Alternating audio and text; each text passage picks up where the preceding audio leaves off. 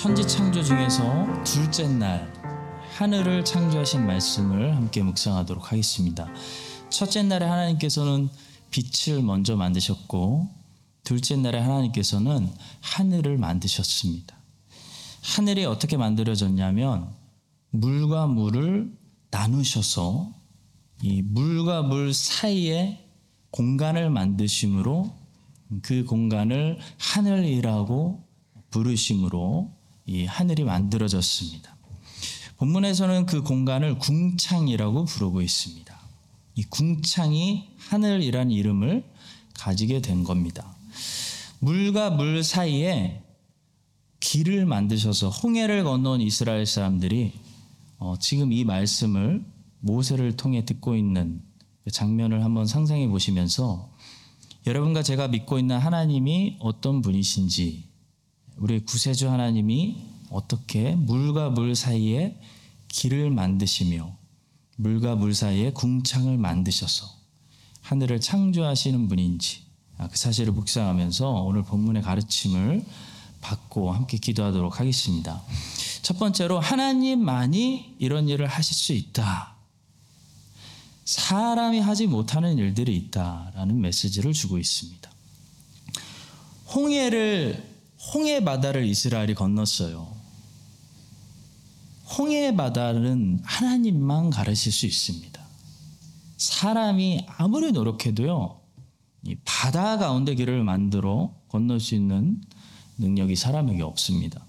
사람이 아무리 완벽하게 도덕적이고, 완벽하게 윤리적이고, 윤리적이어도 사람이 건너갈 수 없는 길이 있는데 그것이 바로 홍해 바다예요. 이스라엘이 홍해 바다를 건넜다는 것은 하나님이 만드신 길을 이스라엘이 건너갔다. 그게 구원이다. 아, 그런 중요한 메시지가 있는 것입니다. 성경이 선포하는 구원은 하나님이 만드신 길을 걸어가는 것을 말합니다. 종교는 사람이 만든 길입니다. 사람이 많은 종교의 길을 만들었어요. 근데 성경이 말하는 구원은 하나님이 만드신 길이에요. 그게 성경이 말하는 구원입니다. 그래서 성경은 구원은 하나님의 선물이다. 너희가 은혜로 구원을 받은 것이요. 라고 말씀하고 있는 거죠. 허물로 죽은 우리를 그리스도와 함께 살리셨고, 너희는 은혜로 구원을 받은 것이라. 죽은 사람이 어떻게 살아납니까? 죽은 사람 살릴 수 있어요? 죽은 사람을 살려내는 능력은 하나님만 가지고 계십니다. 하나님의 일입니다. 허물로 죽은 우리를 살리신 것은 하나님이 하신 일이에요. 그래서 너희는 은혜로 구원을 받은 것이라. 말씀하는 거죠. 바다가 어떻게 갈라집니까? 아무리 인간이 노력해도 바다는 안 갈라져요. 이스라엘이 홍해바다를 건너갔다. 이거 하나님의 구원이라는 거예요. 하나님이 이스라엘을 구원하셨다. 하나님이 주시는 구원의 선물을 은혜로 받았다. 이게 하나님의 능력입니다. 오늘 본문에도 하나님만 하실 수 있는 일을 보여줘요. 물과 물을 나누시는 일입니다. 물과 물 사이에 공간을 만들었어요. 물과 물 사이에 길을 만드시고 궁창을 만들었습니다. 궁창을 하늘이라고 부르셨습니다. 이걸 과학적으로 좀 설명해 드리면 물이 어, 바다라는 형태로 이 지구의 온 지면을 덮고 있었는데 그래서 땅이 전부 바다 밑에 있었는데 그 물 중에 절반이 하나님이 말씀하시니까 지구 밖으로 올라가서 아주 두꺼운 수증기층처럼 지구를 덮는 그런 일이 일어난 거예요. 그래서 하늘이라는 공간을 가운데 두고 궁창 위의 물과 궁창 아래 물, 곧 바다죠. 이렇게 물과 물이 나누는 그런 일이 일어났다는 것입니다.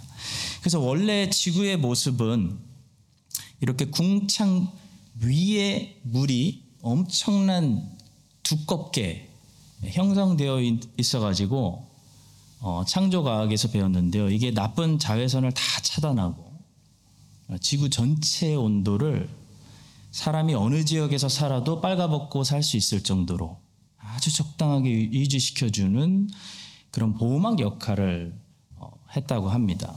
그래서 홍수 전에 사람들의 수명을 보시면 천년까지 거뜬히 살았는데 어, 홍수 후부터 창세기 족보를 보시면 사람들의 수명이 계속 절반씩 뚝뚝 잘리는 것을 보기 시작하죠. 지금 지구를 보시면 여러분 땅은 좁고 바다가 너무 많아요. 그래서 나라들이 땅을 놓고 예, 전쟁을 해야 되는 상황입니다. 그리고 수증기층이 너무 얇아서 자외선이 다 들어오고 그래서 어느 지역은 너무 덥고 어느 지역은 너무 추워서 두꺼운 옷을 입지 않으면 불을 떼지 않으면 사람이 빨가벗고 살 수 없는 그런 환경이 된 거죠.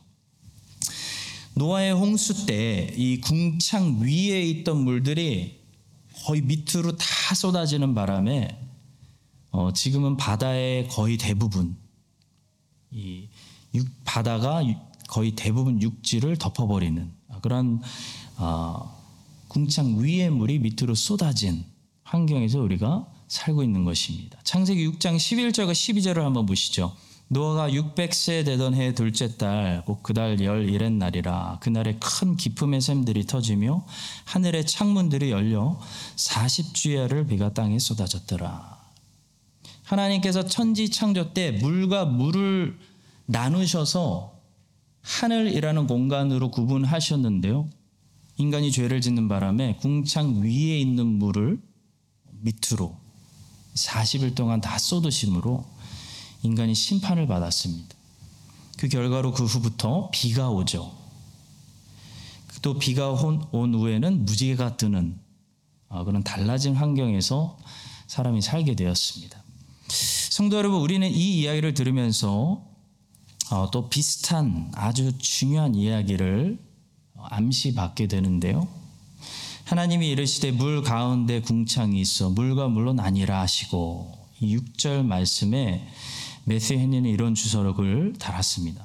물 가운데 궁창이 있으라는 히브리어로는 천을 펼쳐놓거나 휘장을 쳐놓은 하나의 공간을 뜻한다.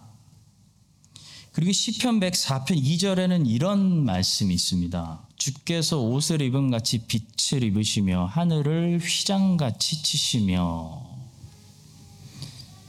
오늘 우리는 물과 물을 어, 하늘이라는 것으로 나누시는 그 가운데 하늘의 휘장 하늘을 휘장같이 치시는 하나님을 보면서 어떤 생각을 떠오르지 않을 수가 없냐면 성소와 지성소를 나누셔서 그 가운데 휘장을 치셨던 하나님을 생각하지 않을 수가 없습니다. 왜 성소와 지성소를 나누셔야 했습니까? 왜 하나님은 그 가운데 휘장을 치셔야 했죠? 바로 우리의 죄 때문입니다. 죄.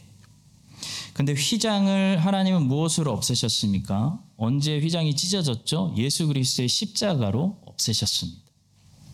나눈 거를 없애신 거죠. 예수 그리스도가 십자가에서 죽으셨을 때 휘장이 위에서 밑으로 찢어졌습니다. 에베소서는 그 사실을 다음과 같이 또 표현합니다. 그는 우리의 화평이신지라 둘로 하나를 만드사 원수된 것, 그 중간에 그 막힌 담을 자기 육체로 하시고라고 합니다. 야곱은 이미 오래전에 베델에서 이 메시아를 본 적이 있습니다. 그때 야곱의 눈에는 이 메시아가 어떻게 계시됐냐면 하늘과 땅을 연결하는 사닥다리로 계시되었습니다. 꿈에 본즉 사닥다리가 땅 위에 서 있는데 그 꼭대기가 하늘에 닿았고 또 본즉 하나님의 사자들이 그 위에서 오르락 내리락 하고 하늘과 이 땅을 연결해서 하늘의 권능이 땅에 쏟아지게 만드실 분은 어, 예수 그리스도 사닥다리이신 예수 그리스도밖에 없다는 것을 어, 야곱은 비정 계시를 받은 겁니다. 그리고 예수님께서 이 땅에 오셨을 때 나다나엘하고 대화를 하시다가 이 진리를 제자들에게 더 명확하게 설명해 주셨죠.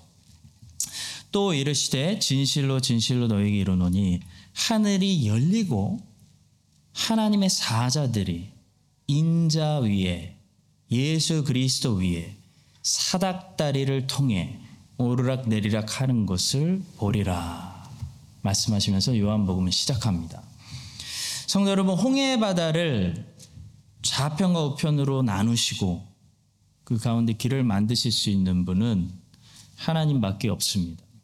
또 물과 물을 나누시고 그 사이에 하늘의 휘장을 창조할 수 있는 분은 하나님밖에 없습니다.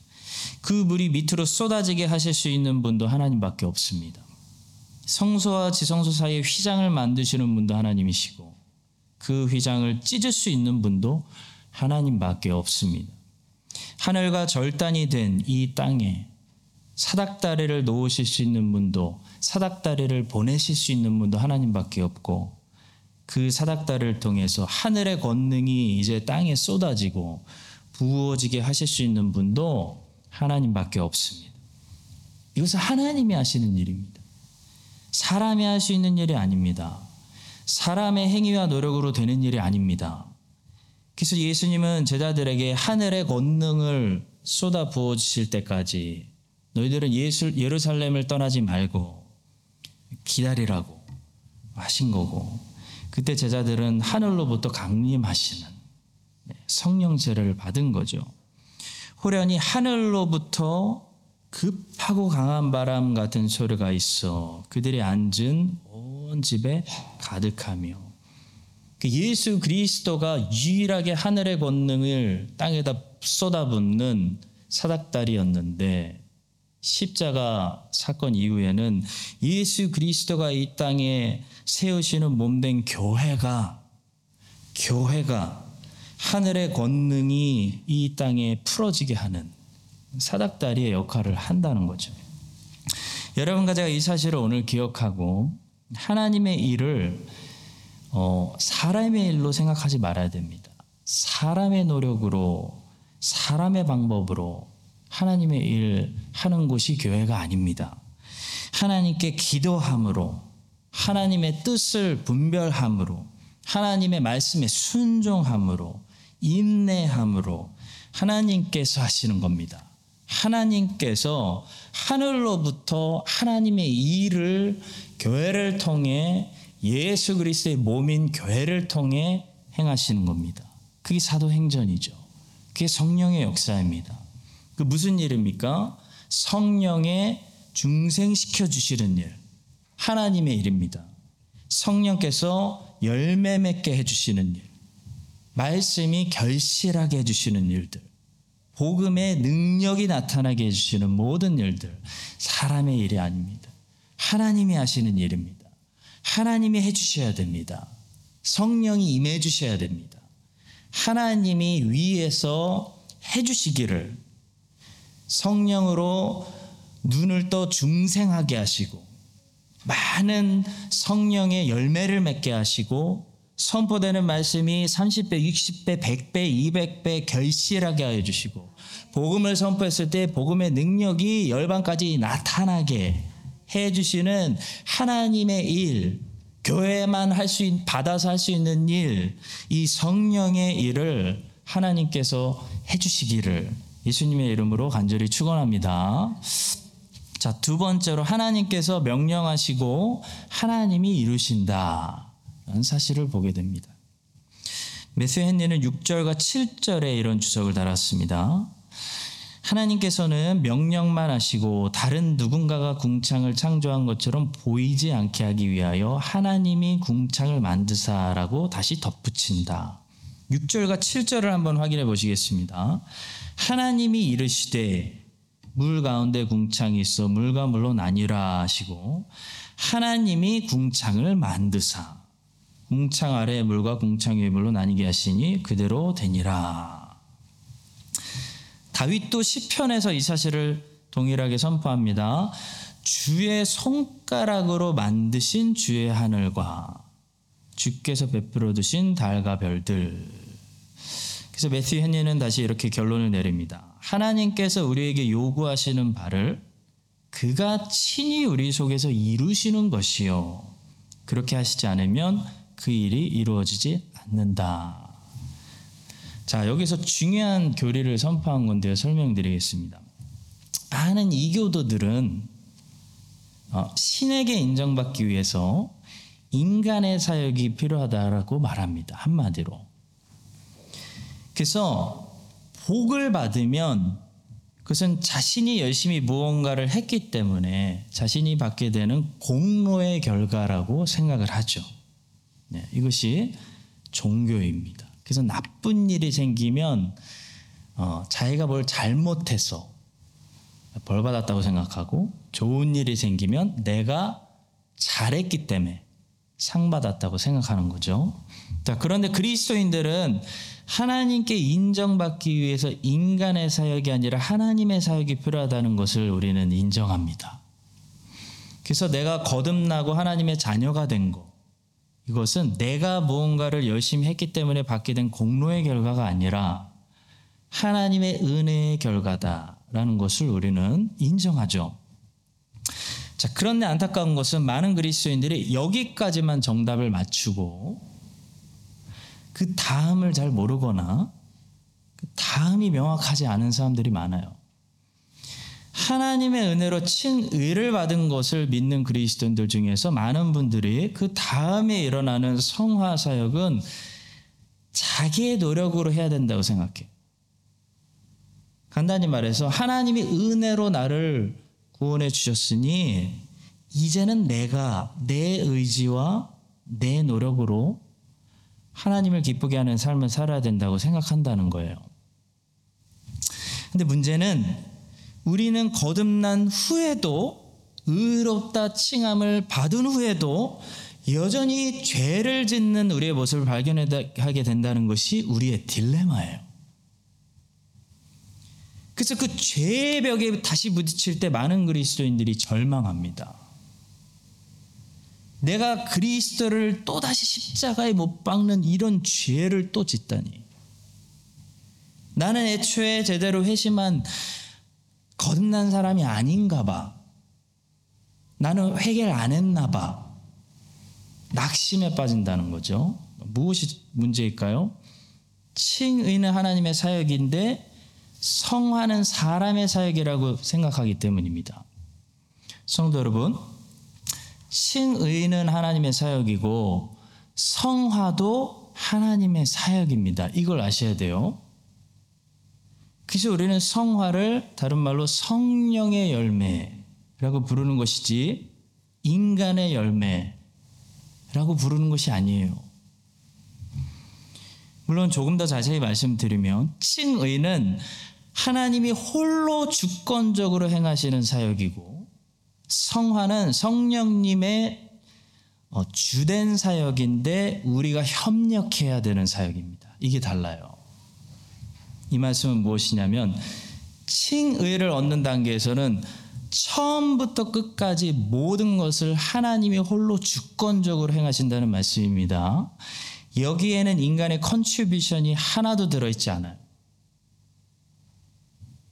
하나님이 누군가에게 믿음을 넣어버리시면 갑자기 믿어지는 거예요. 부모가 애를 낳아버리잖아요. 그냥 부모가 애를 낳아버리면 애가 자기 의지 없이 세상에 그냥 태어나는 것처럼 성령님이 택한 사람들을 그냥 중생시켜 버리시면 그 사람은 다 그냥 다시 거듭 태어나게 되는 거예요. 그래서 칭의 사역은 불가항적 은혜라고 우리가 부르는 것입니다. 불가항적 은혜. 그 뜻은 거부할 수 없는 저항할 수 없는 은혜라는 뜻이에요. 하나님이 낳아버리시면 그냥 태어나요. 하나님이 안 낳으시면은 아무리 내가 믿으려고 그래도 난 거듭날 수가 없어요. 하나님이 줘버리면 그것을 안 받겠다고 나는 예수 안 믿겠다고 거부할 수 없는 거부권이 우리에게 없는 은혜예요. 칭의의 은혜는. 그래서 우리는 칭의를 알기 때문에 100% 하나님의 공로였다고 내가 그리스도인이 된 것은 100% 그분의 주권적인 은혜라고 하나님을 찬양하게 되는 것입니다. 자, 그런데 그렇게 하나님의 은혜로 구원받은 사람은 그 다음부터 하나님의 형상으로 점점 더 성화됨으로 하나님께 영광을 돌리는 삶을 살게 되는데요. 그 성화의 단계를 주도적으로 이끄시는 분은 성령 하나님이시지만 이 단계에서 우리는 성령의 이끄심을 거부할 수 있는 거부권이 있다는 게 문제예요. 이게 달라요.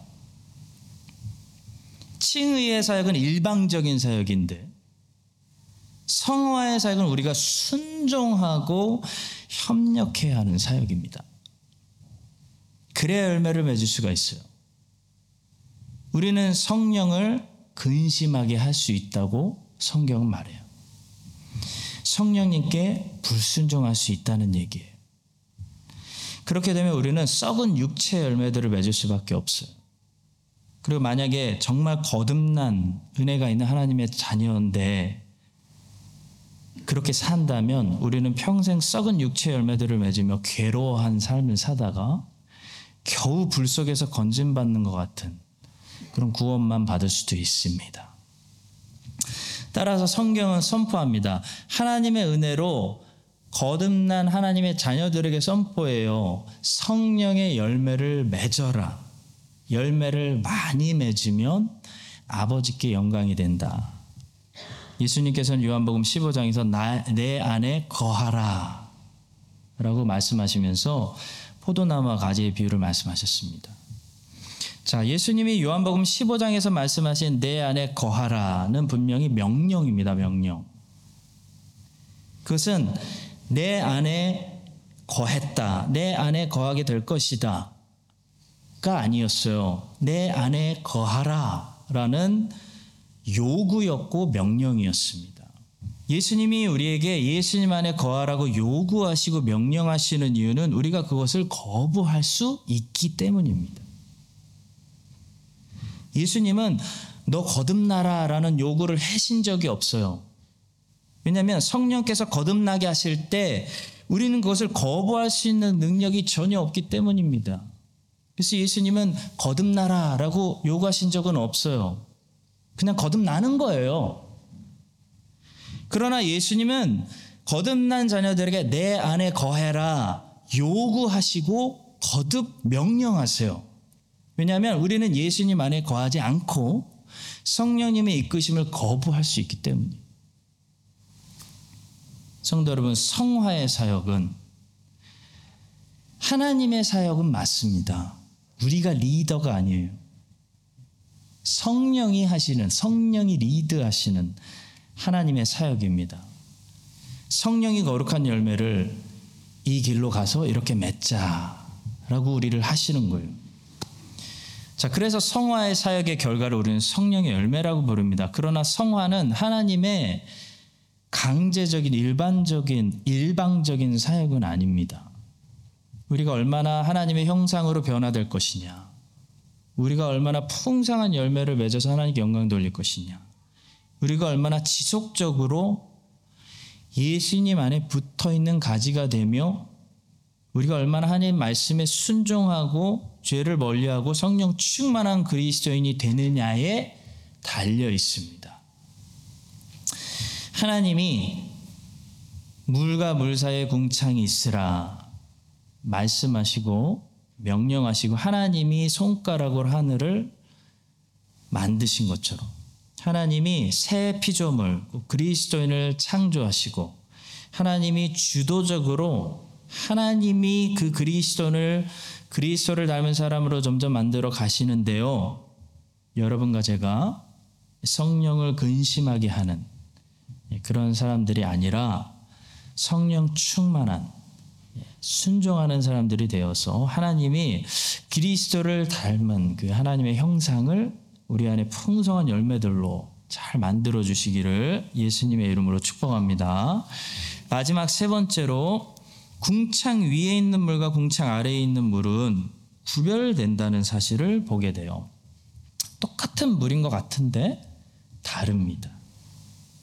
천지 창조 때에는 궁창 위에 물이 있었고 궁창 아래 물이 있었습니다. 마찬가지로 사람들은 동일하게 모두 이 땅에서 양식이 필요하고 물이 필요한 것 같지만 세상 사람들이 물과 양식을 얻는 근원과 하나님의 자녀들이 물과 양식을 얻는 근원은 근원지가 달라요. 여러분 이걸 믿으셔야 돼요. 세상 나라를 대표하는 이 애굽이라는 나라는 나일강 때문에 비옥해진 나라였습니다. 애굽 사람들은 궁창 아래의 물 나일강을 의지하며 살았어요.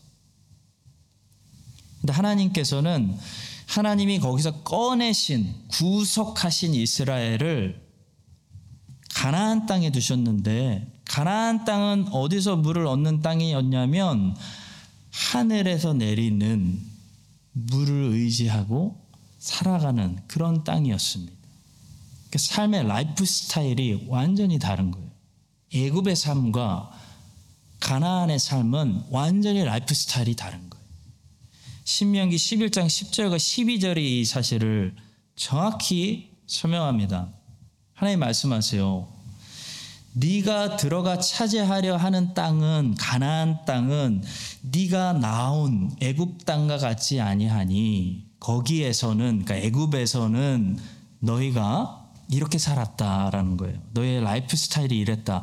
파종한 후에 발로 물 대기를 채소밭에 댐과 같이 하였거니와 나일강을 의지하고 살았다는 겁니다.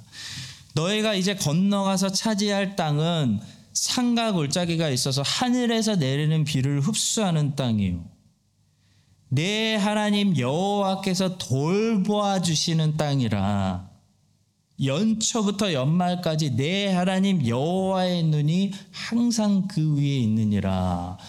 라이프 스타일이 완전히 바뀌는 똑같이 인간이라 물을 먹고 사는 것 같은데 물을 공급받는 근원지가 완전히 다른 거예요.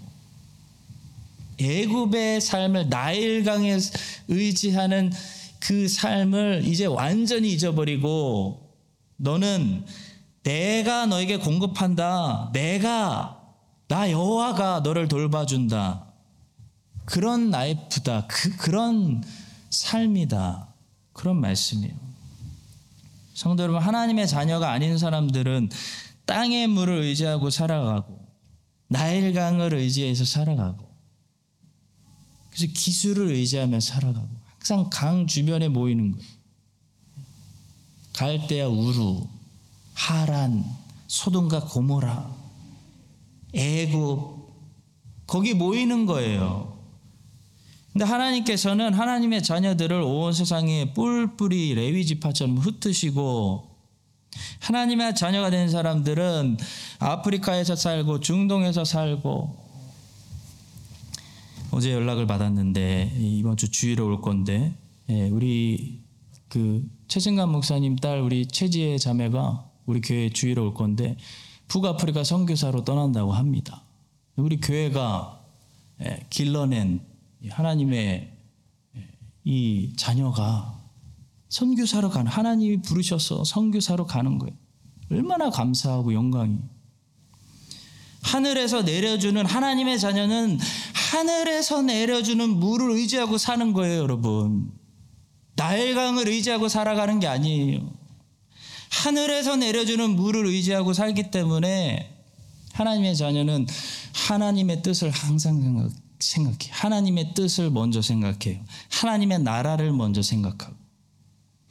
하나님과의 비를 받으면서 양식을 받으면서 하나님과의 관계를 생각하며 기도하면서 필요한 일용할 양식을 구하면서 미션을 하게 살아가는 것입니다. 완전히 두 유형의 다른 삶이 존재하는 거예요. 요한복음 4장에 나오는 그 사마리아 여인은 그날도 이 땅의 물을 기으려고 우물가로 향하고 있었습니다. 그 놈의 땅의 물. 물이 필요하긴 하니까. 근데 인생에 아무런 목적이 없었어요. 그냥 땅의 물 기으러 가는데 그날 그녀는 하늘에서 내려주는 물 생수를 발견한 거예요. 그래서 그녀의 삶이 라이프 스타일과 인생의 목적이 완전히 바뀌었어요. 땅에 물을 기는 삶에서 하늘, 하늘의 일을 생각하기 시작하고 이 여자가 하나님의 나라의 일을 먼저 생각하는 미셔널한 사람으로 이 여자가 완전히 바뀌었어요. 여자가 물동이를 버려두고 이게 지금 중요한 게 아니다 하고 동네로 들어가서 사람들에게 선교하는 선교사가 된 거예요. 내가 행한 모든 일을 내게 말하는 사람을 와서 빨리 보라. 그리스도가 아니냐. 사마리아 여인의 이야기는요. 예수님께서 이 사마리아 여인을 불쌍한 사마리아 여인을 영혼을 구원하시는 게 하이라이트가 아닙니다. 거기서 끝나지 않아요. 나만 구원받고 끝나는 게 아니에요. 요한복음 4장에 나오는 사마리아 여인의 이야기는 예수님께서 이 나일강을 의지하며 땅의 물만 찾는 이 여인을 구원하신 다음에 이 여자가 완전히 바뀐 거예요. 예수님이 사용하시는 제자가 되어 예수 그리스도의 제자가 돼서 전 그녀의 전도를 통해서 마침내 온 수가성 사람들이 예수님을 믿게 되는 이 사마리아 여인의 예수님의 제자가 되는데 피나클이 있는 것입니다. 요한복음 4장의 이야기는 수가성 사람들이 다 선교화되는 거에 하이라이트가 있는 거예요. 여자의 말이 내가 행한 모든 것을 그가 내게 말하였다 증언하였으므로 증인이 된 거죠. 그 동네 중에 많은 사마리아인이 예수를 믿은지라. 우리는 구원받은 사마리아 여인만 기억하는데요. 요한복음 4장은 사실 예수의 제자가 된 사마리아 여인의 모습을 우리에게 보여줍니다. 예수님이 수가성 사람들을 다 구원하신 것. 사랑하는 성도 여러분, 나일강을 의지하는 삶은 세상 사람들의 모습입니다. 애굽 사람들의 모습이에요. 애굽에서 나온 출애굽한 하나님의 자녀들은 하늘에서 내려주시는 똑같은 경제 활동을 하고 먹고 사는 것 같은데 하늘에서 내려주시는 하나님이 주시는 하늘의 물을 먹고 아버지 일을 하며 사는 거예요. 여러분과 제가 예수님 안에서 이 생수를 발견하고 이 물을 하늘의 물을 발견하고 삶이 완전히 변해가지고 제자의 삶을 살았더니 사마리아 제자처럼 예수님 안에서 물을 발견하고 우리도 삶이 변해서 하나님의 나라를 생각하고 많은 사람들을 이 생명의 물로 인도하는 그런 예수님의 제자의 삶을 살아가시기를 예수님의 이름을 간절히 축원합니다.